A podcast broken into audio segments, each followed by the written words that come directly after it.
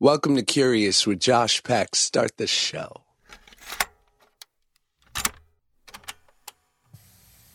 Guys, welcome back to the Curious Podcast. My name is Josh Peck, and I'm your host, and your name is Listener, and that's what you do. You listen.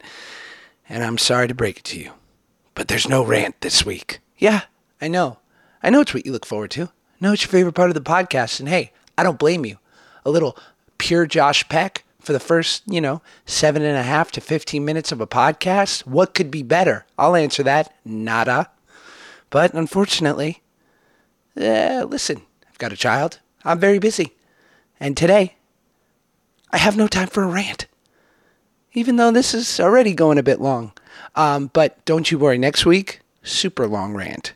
So for, you know, the the few out there who don't enjoy the rant, who, you know, I don't know, what else don't you enjoy? Joy? Do you not enjoy uh, Christmas? Presents? Um, you know, uh, videos of of once crippled orphans, uh, you know, suddenly being able to walk. I don't know. I don't know what gets you off, but not to worry because next week it's going to be a long rant. It's going to be it's going to be gross, but also amazing. So get excited for that. Um, on today's episode, Dr. Chris Ryan, a really interesting, smart guy. I, I, so enjoy talking to him. He's written a New York Times bestseller, Sex at Dawn, which is sort of like the preeminent book on sort of sexuality and our evolution over, you know, I don't know, millions of years, probably. And, um, and he actually has a new book coming out uh, this fall called "Civilized to Death." He's a uh, he's a just a brilliant guy, and I think you'll really enjoy it. and And I love talking to him. So here's Chris.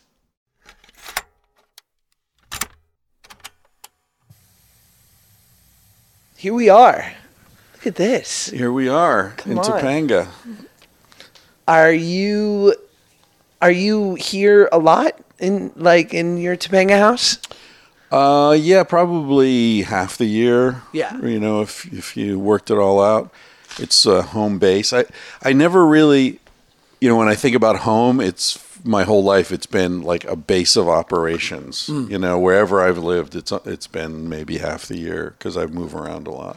What inspired sort of the the Scarlett Johansson, like the the sort of the the nomadic life that you sort of embraced?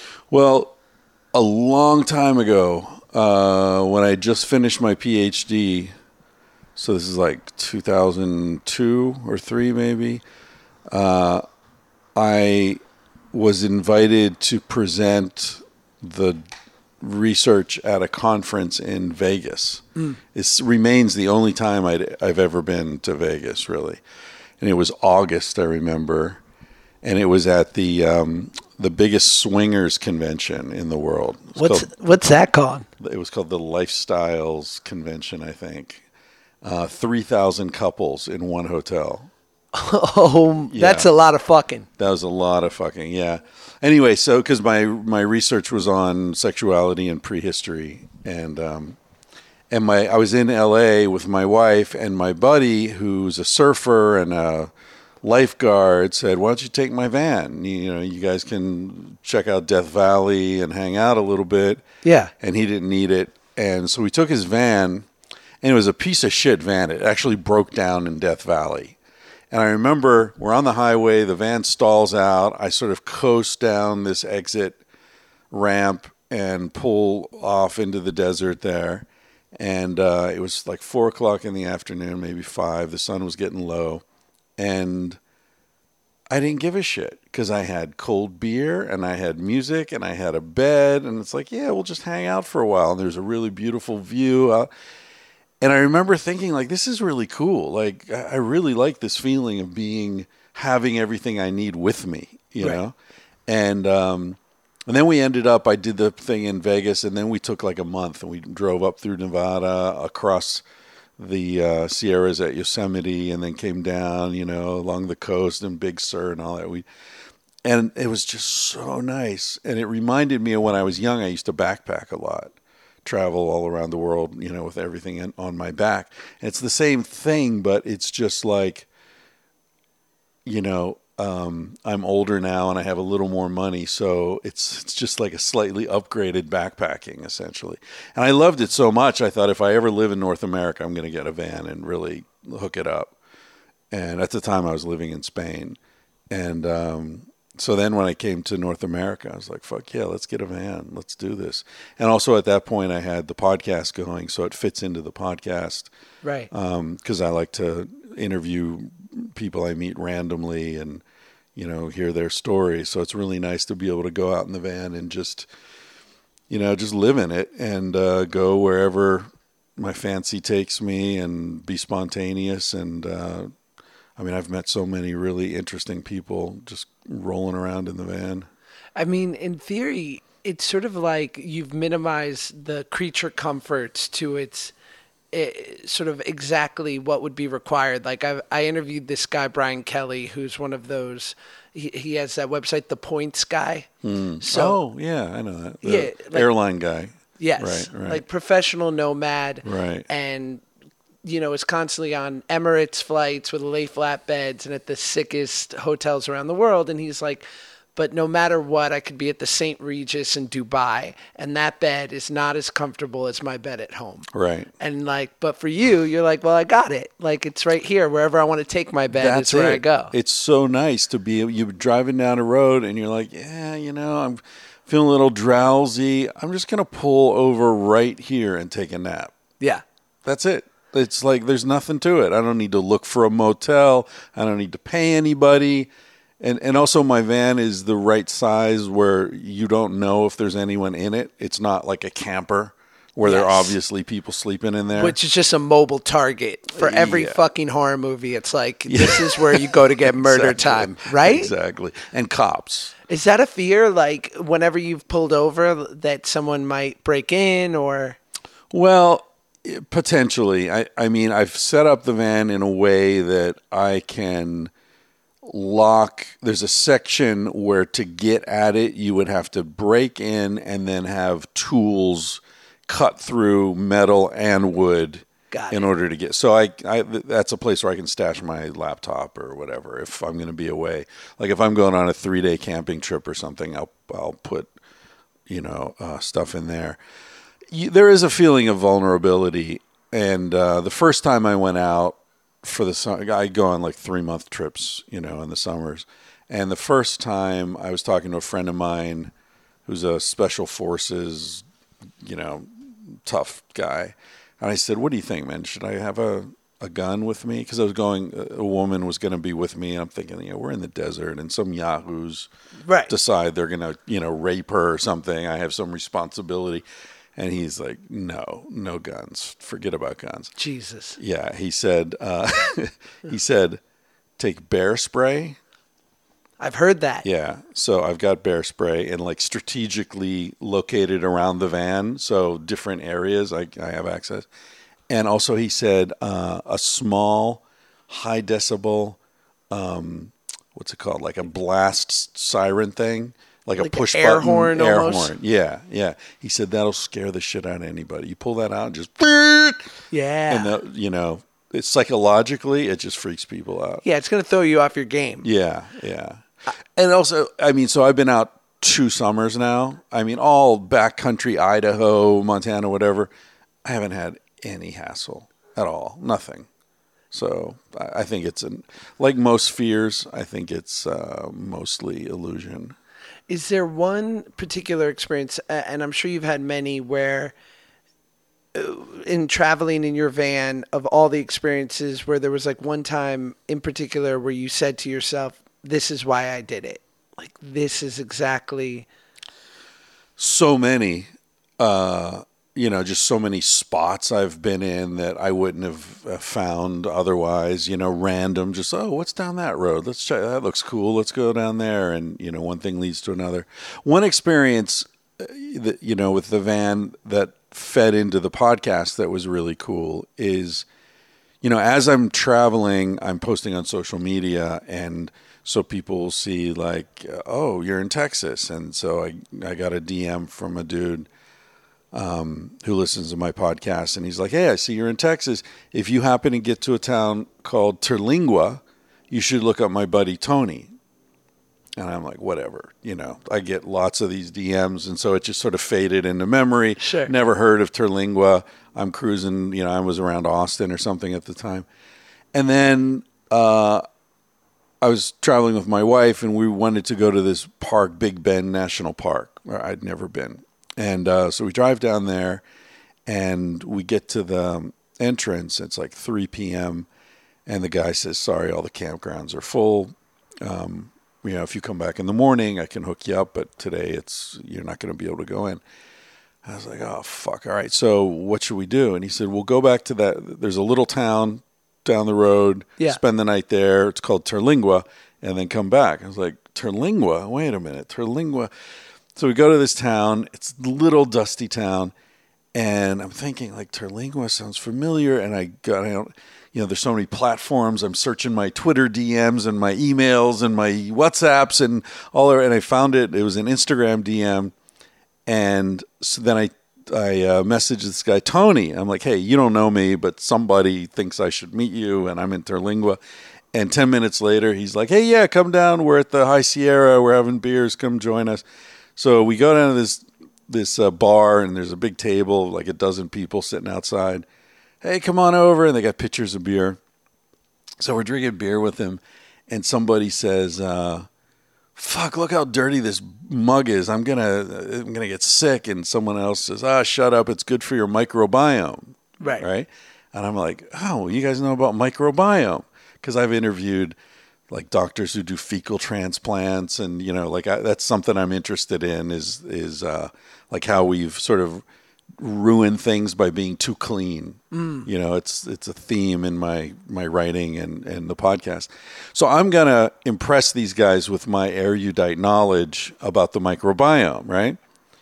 And I said, uh, I said, you know what? A few years ago, I read this article about a guy who was in Africa, and he was uh, traveling with the Hadza hunter-gatherer people. Uh, he was studying them, an anthropologist, I think, and he took some shit from a Hadza person, mixed it up in water, in warm water, and blasted it up his ass. Makeshift enema. Yeah, gave himself an enema of someone else's shit, right? Gross. A hunter gatherer's shit, because a hunter gatherer's microbiome is far more complex than ours because of all the antibiotics in our food supply Sure. and all the cl- cleaners we use and all that.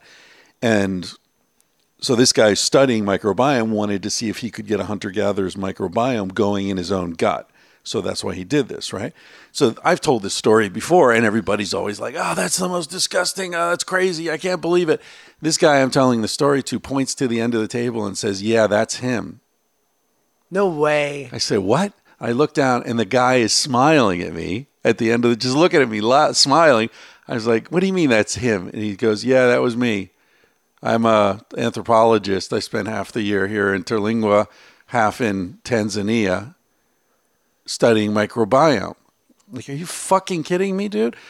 Anyway, we ended up staying there three days, hung out with these people, became really good friends, and I You recorded. found your tribe. yeah, These are your people. these are my yeah my shit tribe. Yeah. Yeah, so his name's Jeff Leach. I recorded a, a podcast with him the next day. He's one of the world's best known, most accomplished scientists in the study of microbiome, and never would have happened without the van. Right. Right. Not only being there, but being able to hang and just chill out and you know, oh, these are interesting people. Let's stay here for a few days. I heard you. I, I think it might have been on Aubrey's podcast. Say something to the effect of like, you know, we're we're all essentially in the zoo, but like, do we want to be in the San Diego Zoo or the Calcutta Zoo? Right. You know, and uh, as close to our old habitat or like uh, within cement walls. So like to that extent, right, of the hunter gatherer biome and and how our guts are sort of ruined. Is there? Can we ever? fix it? Is there, or is it just maybe making it slightly better? Like, is there recovering from sort of what we've done to ourselves? Yeah, yeah, there is. And one of the points that Jeff Leach made in our conversation is that the internal environment, your microbiome, is a reflection of the external vi- environment. So by increasing diversity in the natural world outside us, we're also affecting our health in a positive way. So, um, as far as the microbiome goes, the best way to increase your internal health is to have a lot of contact with uh, a diverse external environment. So, gardening is really good. You know, kids who are raised in a house with pets that go in and out of the house have much stronger microbiome than kids who don't have pets. Right. Um, because it brings a lot of the the life from outside into the house. Kids who play in the dirt are much healthier than kids who you know everything's um, sanitized. Do you know uh, Ben Greenfield? I was with Ben in Hawaii two days ago. Really? Yeah, yeah. he I, I got to interview him for the pod and we were chatting and we were sort of trading stories because both our wives had kids um, through c-section. And he said it's really important you get your kid around germs immediately because he missed out on a layer of sort of probiotic microbiome Yeah. um, because he wasn't he didn't come out vaginally. And so and that actually won't get to its its purest level or, or its essential level till he's seven. So make sure that he's like constantly around these sort of uh, hormetic stressors these little things that are going to allow him to, to develop that Yeah, in fact, now there's a doctor named uh, Maria Dominguez Bello, I believe, working in New York. Um, and she works in the microbiome, and she's been doing research where she takes kids who are born with C section, she takes a vaginal um, sample of the vaginal fluid and wipes it in the kid's nose and mouth to create that uh, because what the kid's missing is the mother's microbiome as expressed through her vaginal fluids. When the kid's born vaginally, he gets all that in his eyes and nose and mouth, so it, it colonizes the the uh, microbiome in the eye fluid and also in the digestive system. right And so she's trying to do that artificially or um, indirectly with kids who are born through C-section to get that same um, original microbiome colonizing action. wow Otherwise, the kid's picking up stuff from the room, from the sheets, from the other doctors, from the nurses, which may not be beneficial. And it's really important to get that um, because the mother's microbiome has exactly what's needed for that environment, right? Like if a kid's born to a woman in a tribe in the Amazon, her microbiome is going to have the right stuff for that environment, hmm. you know, as opposed to a, you know, an Inuit in Alaska or someone in a desert environment. They're all different kinds of microbes that the kid needs to be protected against.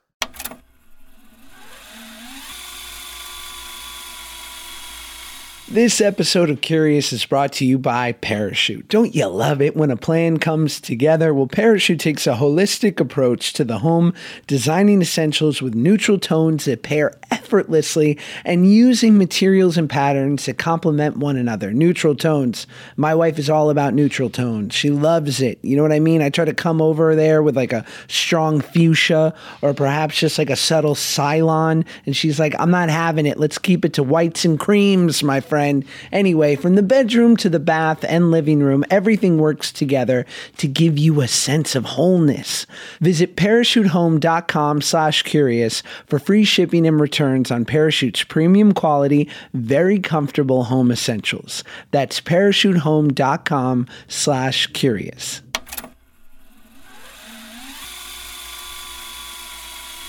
I'm I'm interested in, in what we were talking about before to get your take on this if you have one about and I don't mean to generalize but like eh, in our shit conversation like many of the women whom I've known and or been with throughout my life have had some issues around shitting. And like and most of them have been constipated and shitting has been an issue. And I can only say these are the women I've known and not all women. But like, what do you think there's like, do you see like a through line or some sort of pattern amongst like women and shitting? Yeah, I th- I mean that's a big topic for me actually. Is it? I, I did a I did um, a workshop at the Esalen Institute years ago, and I caused some consternation because I uh, at the end of the first day I gave them a homework assignment, which was before you come in tomorrow, you know, when we meet tomorrow, if you take a shit, I want you to shit in your hand. Amazing. And we're going to talk about this tomorrow. Yes. And about half of them did it and half of them didn't. And I knew half of them wouldn't do it. I, you know, but I wanted to talk about why. Like, why is that weird for you? Why is that a big deal? Like, I lived in India for years at this point, um, if you added it all up. Spent a lot of time in India and Southeast Asia, and different cultures have different relationships to shit, right? A lot of cultures, you wipe your ass with your left hand and then you clean your hand. There's no toilet paper. Right. And that's weird to get used to because we don't like touch our own asses, right? And we certainly don't touch our own shit. And the first time you wipe your ass and you look at your hand and there's your shit on your hand, that's a pretty weird moment, right? Mm. But why is it weird? It's coming out of your body. It's like, why? So, what I wanted to talk about in this workshop was like, why is it weird? What, at what point does your shit become a foreign object? It was in you. Now it's out of you, and suddenly it's a it's a disgusting foreign object, right? Right. So there's our relationship with shit is really interesting to me, um, and I think it's interesting because it's uh, it resonates with our problem with being animals. Anything that reminds us reminds us of our animality is disturbing because Western civilization, in my opinion, is largely founded on the denial of death, that we're going to live forever, that we are separate from the animal world. And that goes right back to the Old Testament and the sort of foundations of Western civilization. And so anything that reminds us we're animals is also reminding us that we're going to die, hmm. just like all animals. And that's disturbing. So sex is disturbing, death is disturbing, shit is disturbing. Lots of um, these reminders of our commonality with other animals are, are disturbing. And as far as women go, we put women in this position where, you know, they're even less animal than men are. Sure. Right? Like men fart and grunt and, eh, you know, we're, but women are not supposed to fart. They're not supposed to smell bad ever. You know, they're not and yet you know they menstruate and they give birth and you know they do all these really deeply animal things but we sort of hide all that behind this curtain of propriety and uh, so yeah shitting is disturbing for a lot of women because it's animal like and i would argue that I don't know if you want to comment on this or not, but I think women who have a hard time shitting probably also have a hard time coming. Hmm. I think there may be because of a blockage of um, acknowledging, you know, their bodies in a way. Yeah, I mean, I, I, I don't know, but it's it's been interesting to see sort of like my my wife has two sisters and sort of like and then obviously like their extended friend group and it seems like for better or for worse and i don't know if it's just like the fact that we're sem- you know quasi grown-ups now and in our 30s so shit talks a little more acceptable but it seems as though they're all trading stories about like oh i found some senna tea or like some smooth move move laxative or like this is my new supplement. It and it that's rarely ever a conversation with me and my guy friends. Right. You know, we all just sort of suspect that we take our morning shit and move on. Yeah, shit became a topic of conversation for me when I was traveling in Asia or traveling anywhere really. Uh, you know, because you get, you know, in Mexico, you get Montezuma's Revenge right. or the Aztec two step. That's, that's my favorite word for it. Uh, and yeah, I remember in India, you know, coming to breakfast in this little guest house where I was staying, and someone I had never met was like, "Hey, how you doing?" Is your shit green by any chance? You know, right? like, you know, because everyone's worried about yeah, their health. Did I catch something? Normal? Do I have a yeah, worm? Yeah.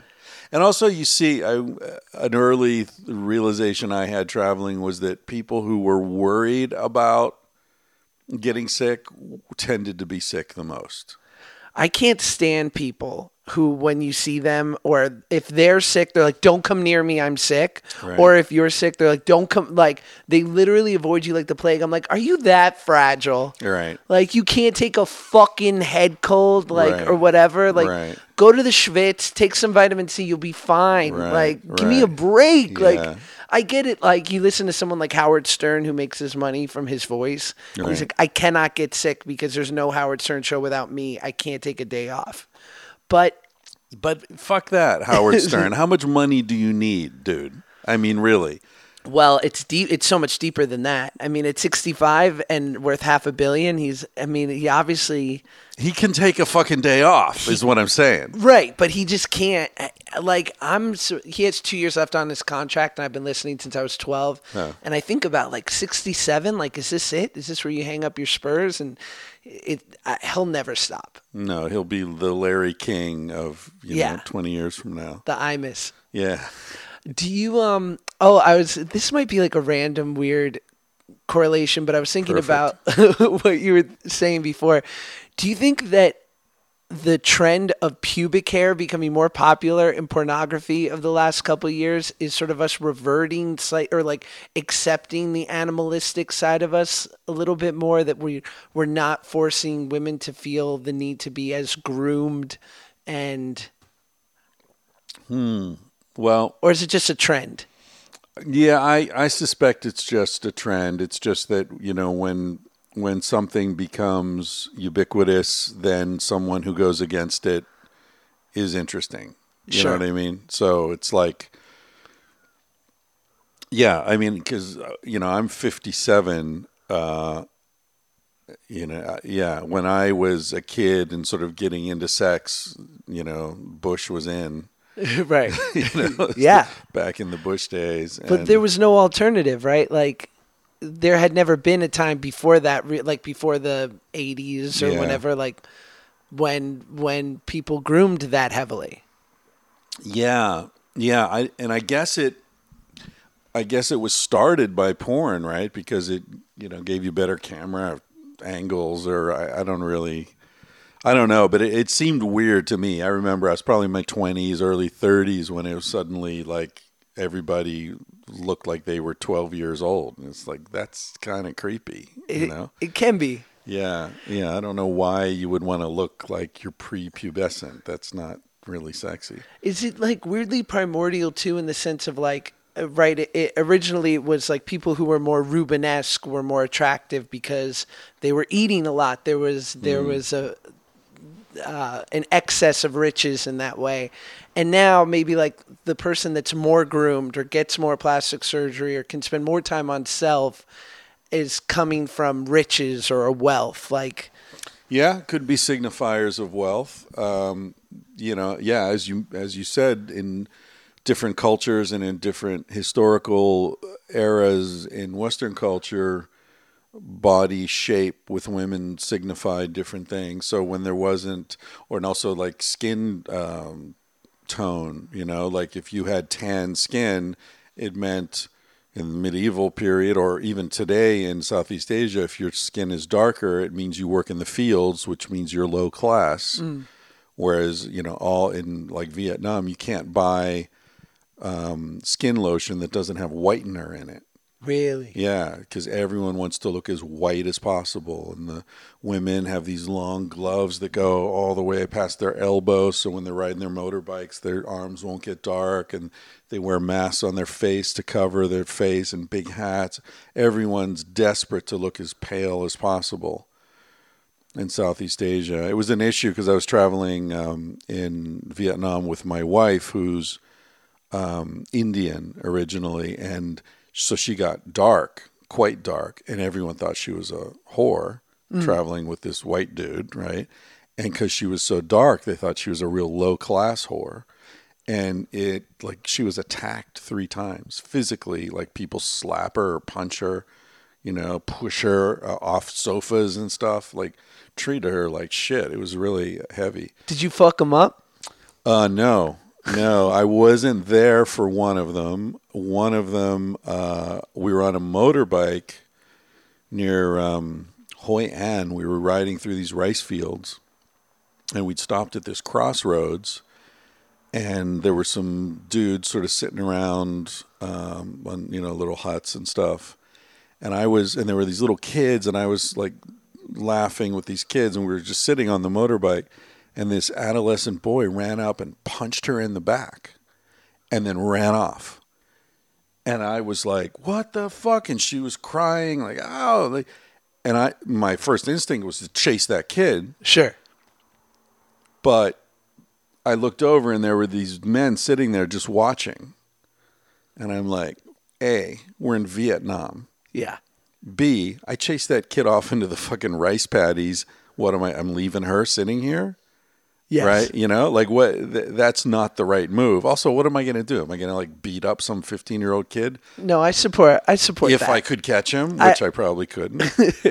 yeah, and then you're like in the middle of rice paddies. I'm sure there's some crazy critters running around there. You're in rice paddies in central Vietnam, an American middle aged man beating up a Vietnamese kid. It's not a good look. no, I, I, I support that.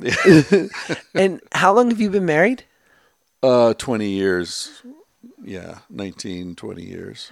and was sort of well i guess we'll t- I, i'd love to talk about first for any of the listeners who aren't as familiar with your work would you sort of give like just sort of a brief breakdown of sex at dawn or and sort of your life's work to that extent Uh, as i mean not to minimize it to work? or like i mean it most feels of my like life I don't work. Yeah. Fair Uh, yeah, Sex at Dawn. Let's let's start with Sex at Dawn. We'll get to life's work later. all right Uh, yeah, the thesis of Sex at Dawn is that our species, if you look at the Homo sapiens as a primate, um, it's quite clear that we evolved similarly to chimpanzees and bonobos, which are our closest primate relatives.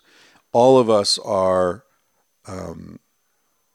what scientists refer to as multiple mating, meaning that both males and females would typically mate with several different uh, individuals in each menstrual cycle. Mm. And so essentially, the argument of sex at dawn is that we are not by nature a monogamous species.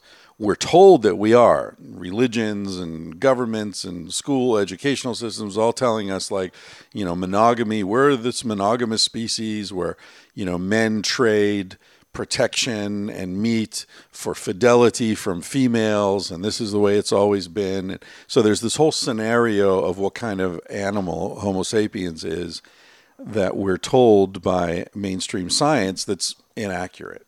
In fact, we're multiple mating species, and uh, so Sex at Dawn goes through the evidence for that. It doesn't really talk about what to do, uh, you know, how to deal with that situation, but and that's very purposeful you've talked yeah, about right Yeah, because it's not a you know, Cacilda and I, when we were writing the book, were very clear that we weren't giving anyone advice because we didn't know what to do about the truth. But, but it's important that people understand that the, the fact that you love your partner doesn't mean you're gonna stop being attracted to other people. And so, because people have that um, sort of drilled into their heads, they feel that there's something wrong with them, that they're attracted to other people. That this, particularly women, I think, feel very um, guilty about that, and it's a shameful secret that. Fuck, I love my husband, but I really would love to bone my tennis teacher, you know? sure And phil in the break room yeah, Yeah. exactly. So what in in Sex at Dawn, all we tried to do is say, no, that's natural. Like, look, here's the evidence. That's natural. Of course, you want to fuck your tennis teacher or whatever. Uh, whether you do or not is totally up to you. We have the capacity to make decisions and choose how we're going to live our lives. But the fact that you have that appetite is totally understandable if you understand the evolution of our species.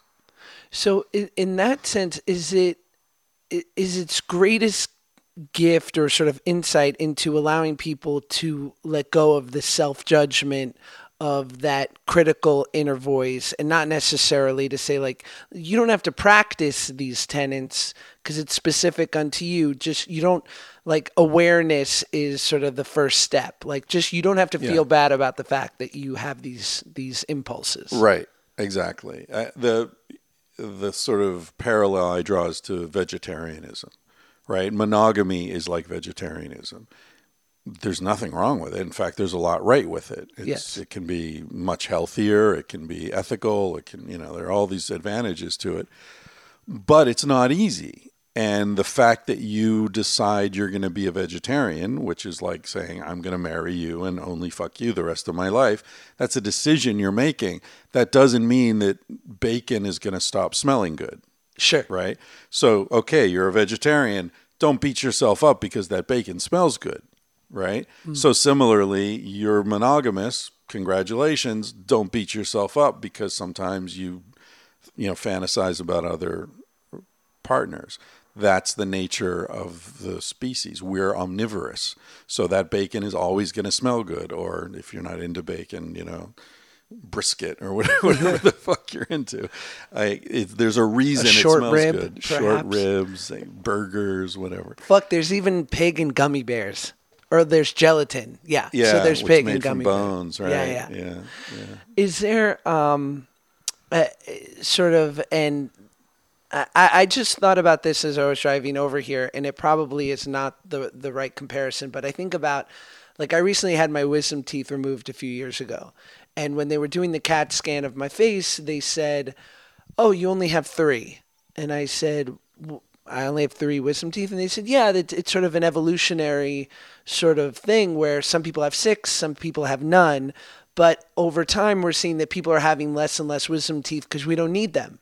So humans are actually slowly over time getting rid of them because of our, you know, the way in which we're consuming food and how we we ingest it.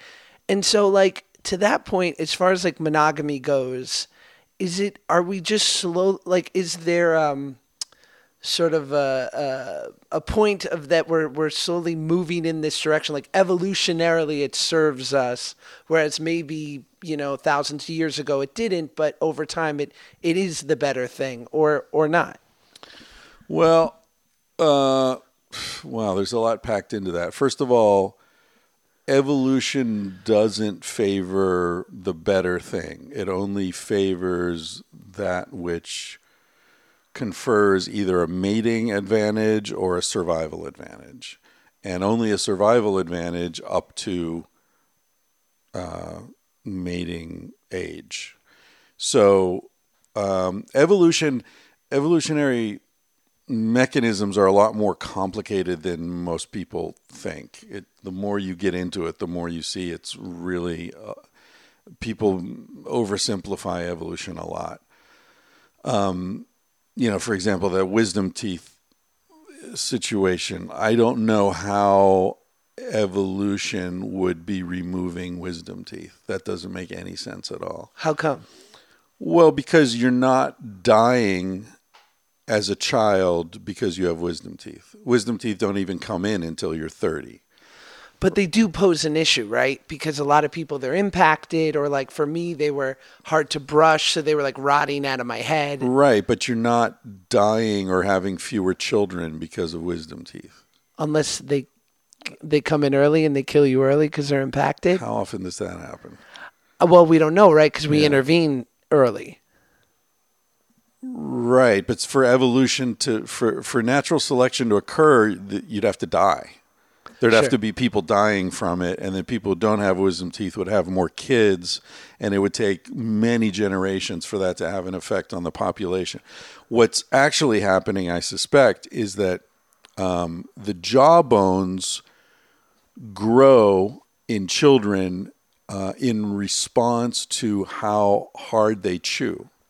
So children who are chewing, like hunter-gatherer children who are chewing like meat and chewing bones and things like that, their jaw bones will actually grow longer. And so they don't have impacted wisdom teeth because there's space on the jawbone for all their teeth. Whereas Western kids who eat soft food and don't have any sort of challenge while their jaws are growing, their jaw grown, jaw, jawbones actually are shorter. And this happens not through evolution. This happens because of the body responding to the conditions. And then we have the the impacted teeth because our jawbones aren't as long. So I, I don't know. I mean, that's that's getting into the weeds of evolutionary theory there, but I suspect that's probably what's going on with the wisdom teeth. As far as monogamy goes and social um, social uh, conventions, uh, society and culture evolves or changes far faster than any evolutionary process can keep up with. So, you know, monogamy has been popular for a few thousand years in Western society, arguably, but monogamy only referred to women until the 50s, the 1950s. Until the 1950s, what we meant by monogamy was that a woman didn't fuck anyone but her husband. Her husband was fucking whoever the fuck he wanted. Um, like, it, you know, look at uh, Roman times. Men were having sex with concubines and slaves and prostitutes. That was part of monogamy. That was acceptable behavior. It's the woman's behavior that was uh, subject to the rules of monogamy. And, you know, Dan Savage, you know who he is, the sex Yeah, yeah. columnist? Uh, he makes a great point where he points out that in the 1950s, because of women's rising status, um, you know, in American society, there was this crisis where women started demanding that men be subjected to the same rules that they had been following. And so there was this decision to be made in American society where either men have to actually be monogamous too, sexually, or women get released from these, you know, expectations, unrealistic expectations. And the society chose, okay, we're going to impose the same rules on men. Mm. That's been a disaster because men aren't good at following these rules and or or they're not as good at keeping secrets maybe is there is there like a you know so much of of religion and, and culture we we sort of agree on the idea that like through some form of in quotes deprivation um, enlightenment can be achieved right so like fasting or what have you like Right. taking away the the creature comforts the pleasures of this world to to sort of um, supersede those things. And so like it, monogamy in that respect of taking away that that primordial desire to to be with multiple people are you then able to achieve levels of intimacy that perhaps you wouldn't if you, if you were indulging those things? Yeah, possibly, um, and that that's a very thoughtful question, and I think it's a legitimate understanding of monogamy. It's also a legitimate understanding of celibacy, for that matter.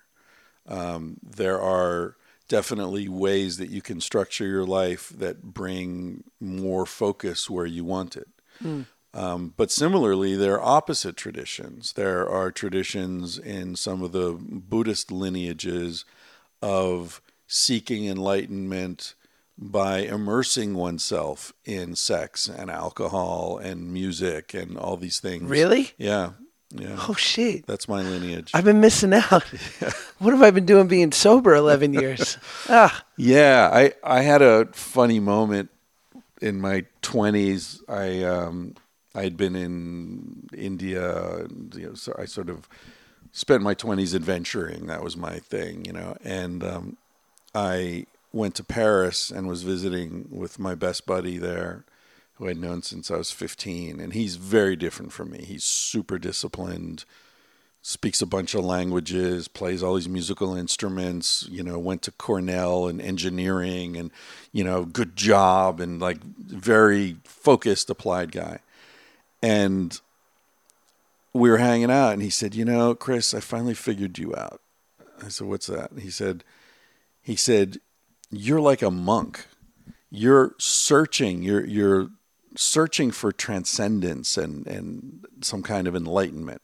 But a monk does it by renouncing the temptations of life. And you do it by immersing yourself in the temptations. Because I'd been like taking lots of psychedelics and lots of sex and, you know, just like I just wanted experience, you know? yes and and it, he was right. It's like I didn't want it just to have fun. I wanted it to because I was learning, and I felt like the more countries I visited, the more women I got to know, the these different drug experiences, the more states of consciousness I could experience, the more I was learning about myself and the universe. And that's really what I was after, you know? And do you think, and does your um, sort of research sort of take into account the emotionality of it? Because I remember early on, before I met my wife, like, for better or for worse, and I, I sort of prided myself on what I thought to be as gentlemanly of a scoundrel as possible. Like that I wanted to have many experiences with many different people, but inevitably if I was very clear from from the beginning, like this is kind of all I'm interested in, and if you are too, great, let's have fun.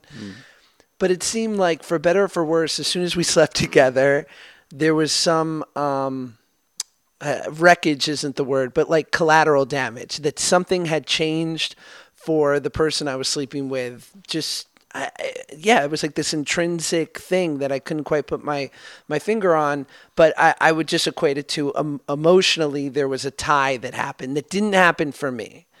Um, and and it almost I remember once a, a buddy of mine who's like a, a a sort of apostle, a guy who I look up to said, you know, eventually you're going to have to start making the decision for them in the sense of you might even though for you you feel like you've done everything that you're responsible to do, you might have to abstain so that you don't bring emotional trauma to this person who really might be saying they're okay with it, but your suspicion is is that they're not. So like does it take does it do you take into account that side of it too? Yeah, sure. Yeah? Yeah. I, I had actually last night, I was talking with someone about that exact experience, that conundrum of saying, well, she's an adult, she can make her own decisions, and yet she seems to be deciding to suffer hmm.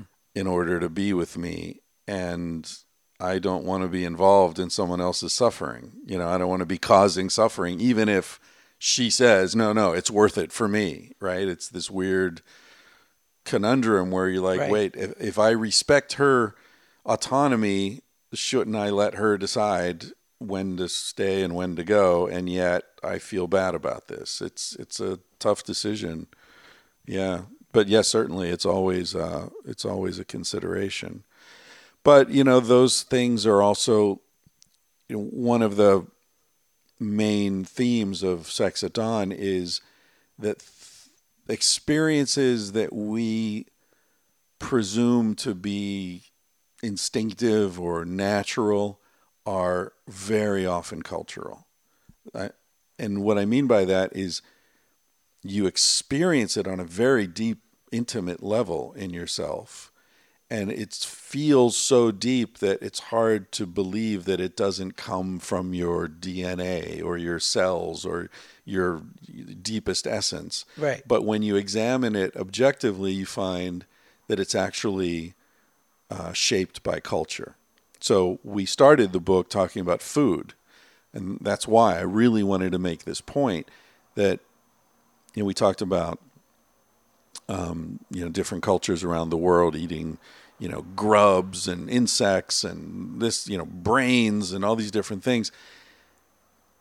How is it that to me it feels totally natural to eat a cow's ass muscle, but not its brain or its you know heart or its kidneys or whatever. Like this is all so arbitrary. Um, but we assume that the things that we eat are food, and the things that other people eat are weird and gross and disgusting. You know, and our emotional experiences, our sexual experiences can be the same way. There are cultures in which the women are running around seducing the men and the men are heartbroken about it you know where everything's flipped there are cultures where lots of cultures where people have sex and it's friendly there's no presumption of a deeper relationship that's going to happen because of that sex. It's like you know dancing like okay you dance together so what? And now you go home and you know you raise your children. It's it's not there's no presumption that there's going to be some continuity or um, any kind of deeper intimacy that comes out of that shared experience. So that reaction to sex, which is totally, I'm not questioning its legitimacy or its depth, but I'm saying it's very much a cultural reaction Sure. uh, or mitigated by culture anyway. Well, it's interesting for me. Like my wife comes from this Irish Catholic family, and Mm.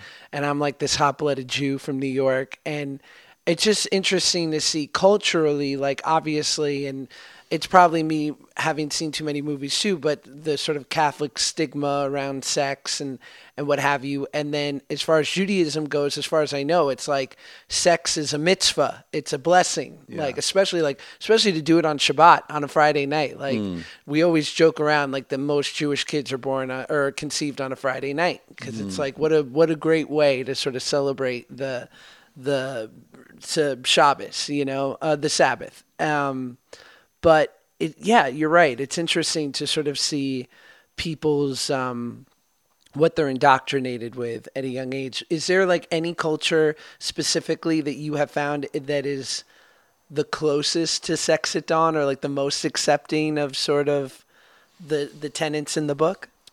Uh, well, of course, we draw from a lot of anthropological research on on hunter gatherer cultures and tribes in the Amazon. Yeah, and there are there are cultures all around the world that exemplify the principles that we talk about. Um, the, for example, in the Amazon, there are a bunch of different societies that believe that um, a fetus is made of accumulated semen. So they don't understand that one sex act can result in a baby. They think that the baby sort of gets built up over time. Like twins. That movie Twins. oh, I haven't seen it. well, you've seen it, Schwarzenegger and Danny No, DeVito. I haven't seen it's it. A cla- it's basically Schwarzenegger and Danny DeVito Yeah, yeah. come from the same egg. Oh, and really? Like one is yeah. It's it's kind of your point, but it, as you were saying, All right. Uh, yeah. So, so the a woman in the societies who wants, you know, obviously she wants to have a baby who's smart and funny and good looking and a good hunter or whatever. She'll fuck the funny guy and the good looking guy and the you know smart guy and the good hunter guy to get the essence of each of those guys into her baby, and then each of the guys will consider himself the father or a father. So fatherhood is actually shared uh, among different men in this in these societies. That's called partible paternity. Um, there's another society in China called the Mosuo uh, in southeastern China in the Himalayan foothills. Um, it's a very interesting society where uh, everyone is totally autonomous sexually. Um, people don't gossip about other people's sex lives. It's you know it's your business, and nobody really gets into it. Um, and the girls, when they reach sexual maturity, they have their own bedroom in their mother's house, and the bedroom opens into a courtyard where you know the family functions happen. But there's also a door uh, to the street, and so she can have different men come in and spend the night with her. It could be a different guy every night. It can be two guys. It can, whatever she's into. wow, feng And- shui, What's a that? very feng shui. No, Yeah, okay. exactly. Uh, the only rule is he can't stay for breakfast. even better. I know, perfect. Come on, Just you know, get the fuck out of here. Uh, so, so then the question is, well, what happens when she gets pregnant? Right? The guy, the biological father, is a non-issue. Doesn't matter. Babies are raised by the mother, her sisters, and her brothers. Right? So that's the family structure. The biological father doesn't matter who it was. Has no role in the kid's life, is not expected to contribute anything. You know, it's just a non issue. Well, it's interesting too, and I wonder what you think about like having listened to you and Aubrey, um, sort of, and and when Aubrey was on my pod, he sort of talked about his relationship and that it's polyamorous and whatnot, and and I and I heard a lot of this, and then you know I had a kid three months ago, Right. and it so like significantly in a weird way shifted my view on parenthood and all these things, That- yeah. and so I wonder like for Cute Aubrey, kid, by the way. I saw he thanks. on your Instagram. The picture of you two together is beautiful. He's- Oh, I like him. I'm a fan of his. like, do you contemplate that about like how having a child would shift the way you look at this stuff? Well, I've never had a child, so and I never will, so I don't know how. Uh, you know, it's all conjecture. Um, but the thing about Sex at Dawn is that it's an analysis of evidence. It's a popular science book. So it doesn't really matter how I feel or Sure. how my feelings change. And this is why, like, I never talk about um, the nature of my marriage or my personal relationships because I never wanted to be seen as an advocate for any particular approach to these things. You know, Right. Um, the book is just saying this is my, in my opinion, this is what kind of species we are. Do with that what you will, right? Yeah. Um, and again, I think having a child is no. It's one of these things that's no doubt, obviously, very biological, but also very much culturally mitigated, right? Mm. So, as a Jewish American 21st century man with your cluster of personal experiences, y- having a child is going to have a very specific significance to you that would be totally different if you were a hunter gatherer or in Africa or if you were Brazilian, you know, whatever. It's even an experience as deep as that is mitigated by culture. You know, some men feel like, oh, okay, she had a baby. Well, great, you know, but that's not really my. I'm not really involved in that, you Right. know, depending on the culture. Um, so I don't know how how my personal feelings would change if I had a kid, um, but it's irrelevant to uh, a scientific look at Homo sapiens. I guess is the way I look at that. I'm just so eh, I- I guess I'm so um interested in in or it's been revealing to me since having the kid and obviously it's early days, right? So it's very much uh and it's my first kid so it's brand new, but like how um my life with with my wife has become so much more sort of homogenized. Like everything has just become very close to center and Yeah. and uh and I couldn't, you know, I just couldn't imagine having like an extra set of humans having opinions on what's going on with us and this this kid because we feel so connected. Yeah. Well, you, the- you know, that might change when you get exhausted and you might wish you had some other humans who were helping out. Well, her mom. Oh, yeah, her mom, Yeah, good. we've got in-laws and stuff, so that's Yeah, huge. That's important.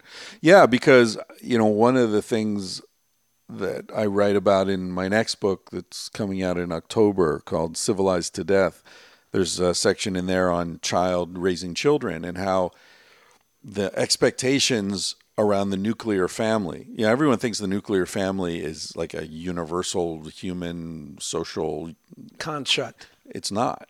It's totally a Western construct. Really? And so, yeah. So the, in fact, pretty recent Western construct. Uh, so is love, by the way. Like romantic love uh, is a a recent cultural construct. The way we experience love, the way we experience jealousy, all these things are are shaped by culture. Yeah, TV, movies, books. It's giving us a really bad all that of. fucking Nickelodeon crap that came out in the '90s. I'm telling you, I'm part of it. yeah. I'm to blame. But it, it, it is true. It's always something that I, I try to get across to like you know, women in my life who, who aren't in relationships of like this expectation that like I think who do you know the guy um Alain de Botton? yeah, sure. and you know he wrote a lot about Proust and sort of just this whole idea of like we are such complex individuals within ourselves that we have such a hard time describing what's going on inside that the idea that anyone else could ever understand it is like a complete fallacy. It'll, it'll never happen. Yeah. Yeah, I, I first heard of him. Interesting story. I was on a plane. I was flying from uh, London to San Francisco. And this is maybe 20 years ago. And I was sitting next to this 12 year old girl flying by herself. Yeah. And she was so smart. She was just this brilliant little girl. And it reminded me of like what Jodie Foster must have been like when she was 12, right? It was that kind of girl. Like Yeah. she had opinions and she was f- smart and she was, you know, if I said a word she didn't know, she'd like, "What what is that? What does that mean?" And she had a little notebook and she wrote it down and she was just this little brilliant kid.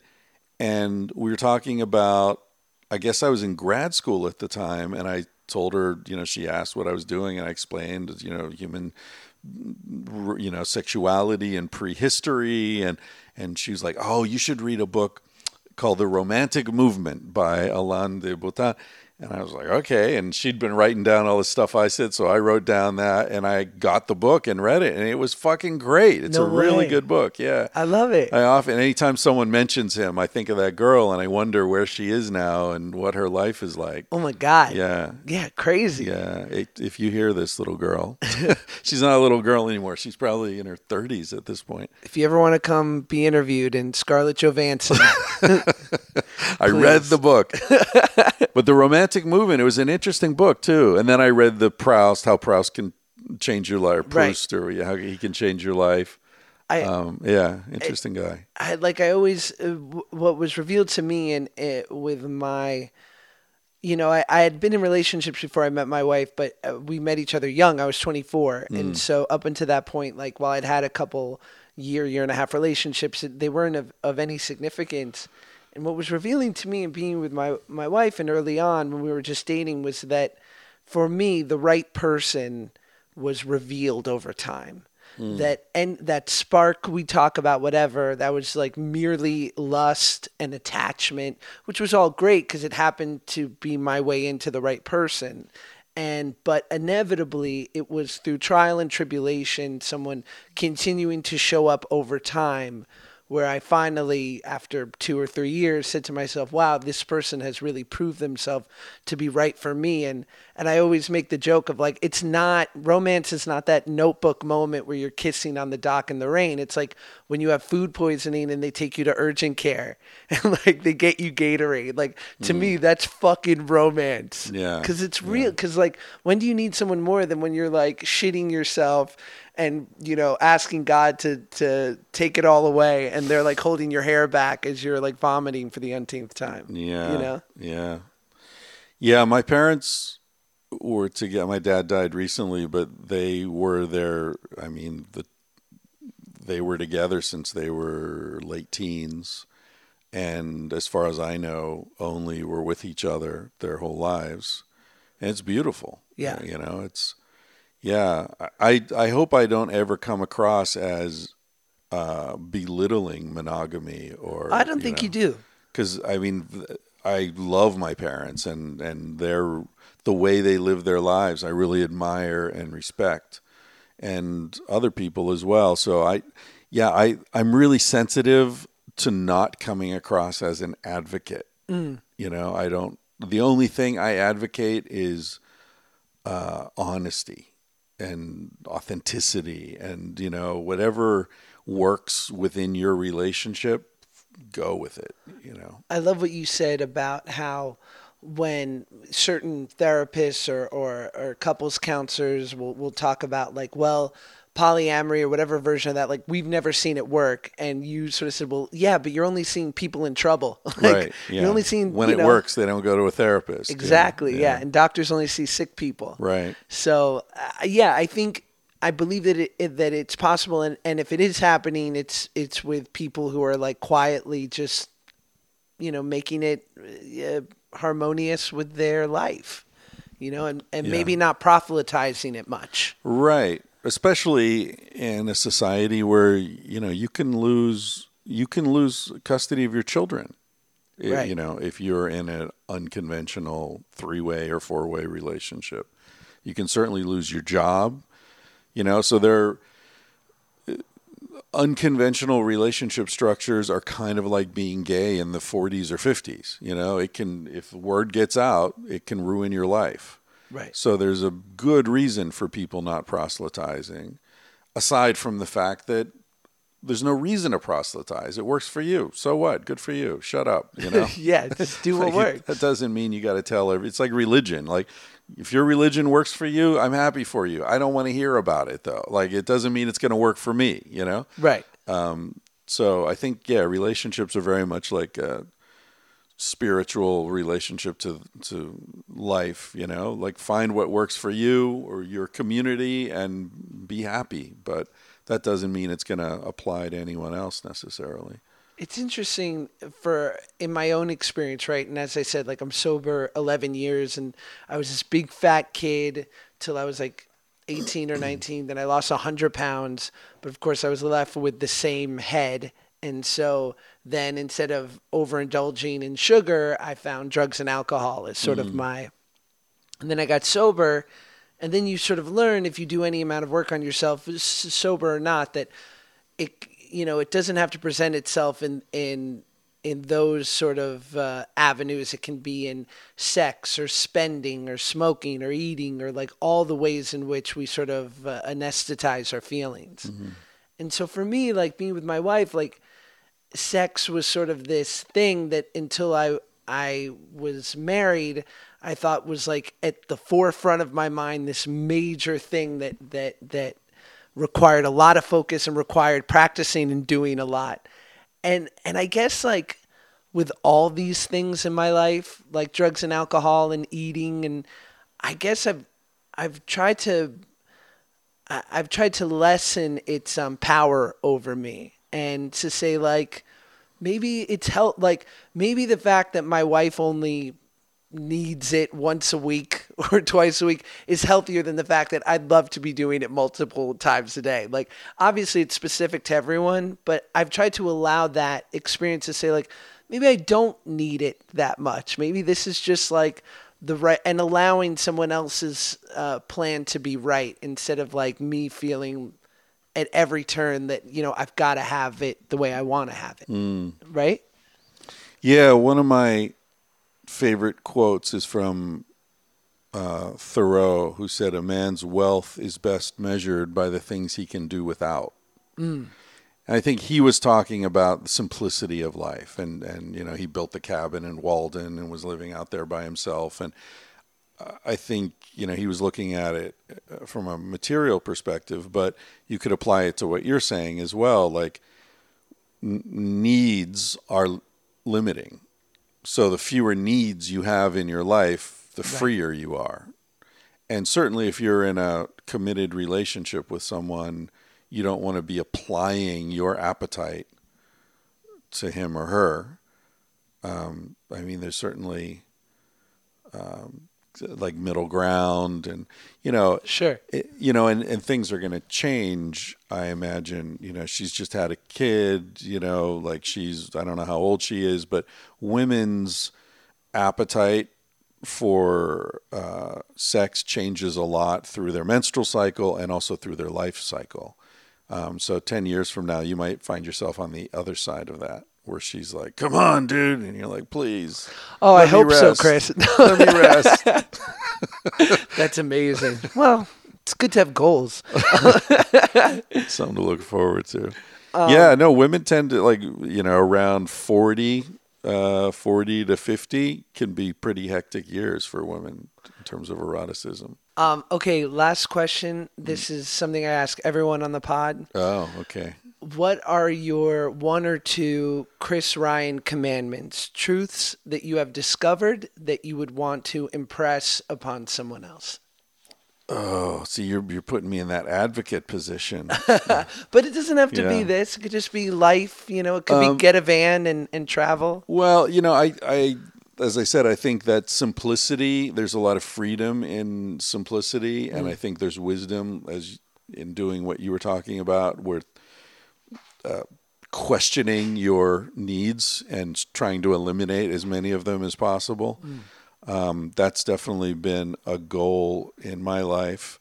You know, I often, especially now with the whole podcast thing, uh, I've been doing a podcast for five years, and uh, a lot of people, a lot of young men contact me looking for advice. And, um, you know, I, resist being anyone's guru. And Yeah. and one of the my another quote I think about often is um, respect those who seek the truth, but flee from those who claim to have found it.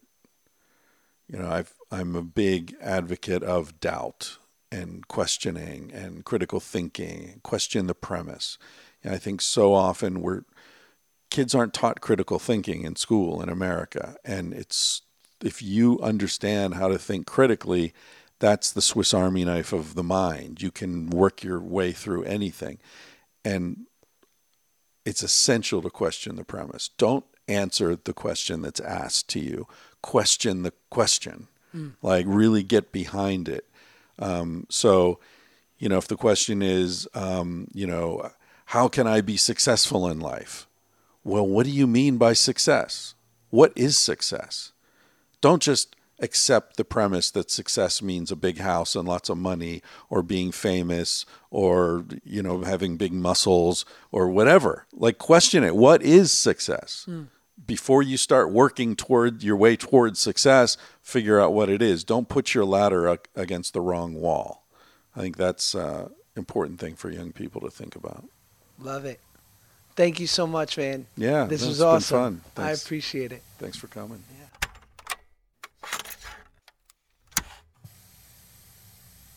That was it. That was Chris Ryan. How good was that, right?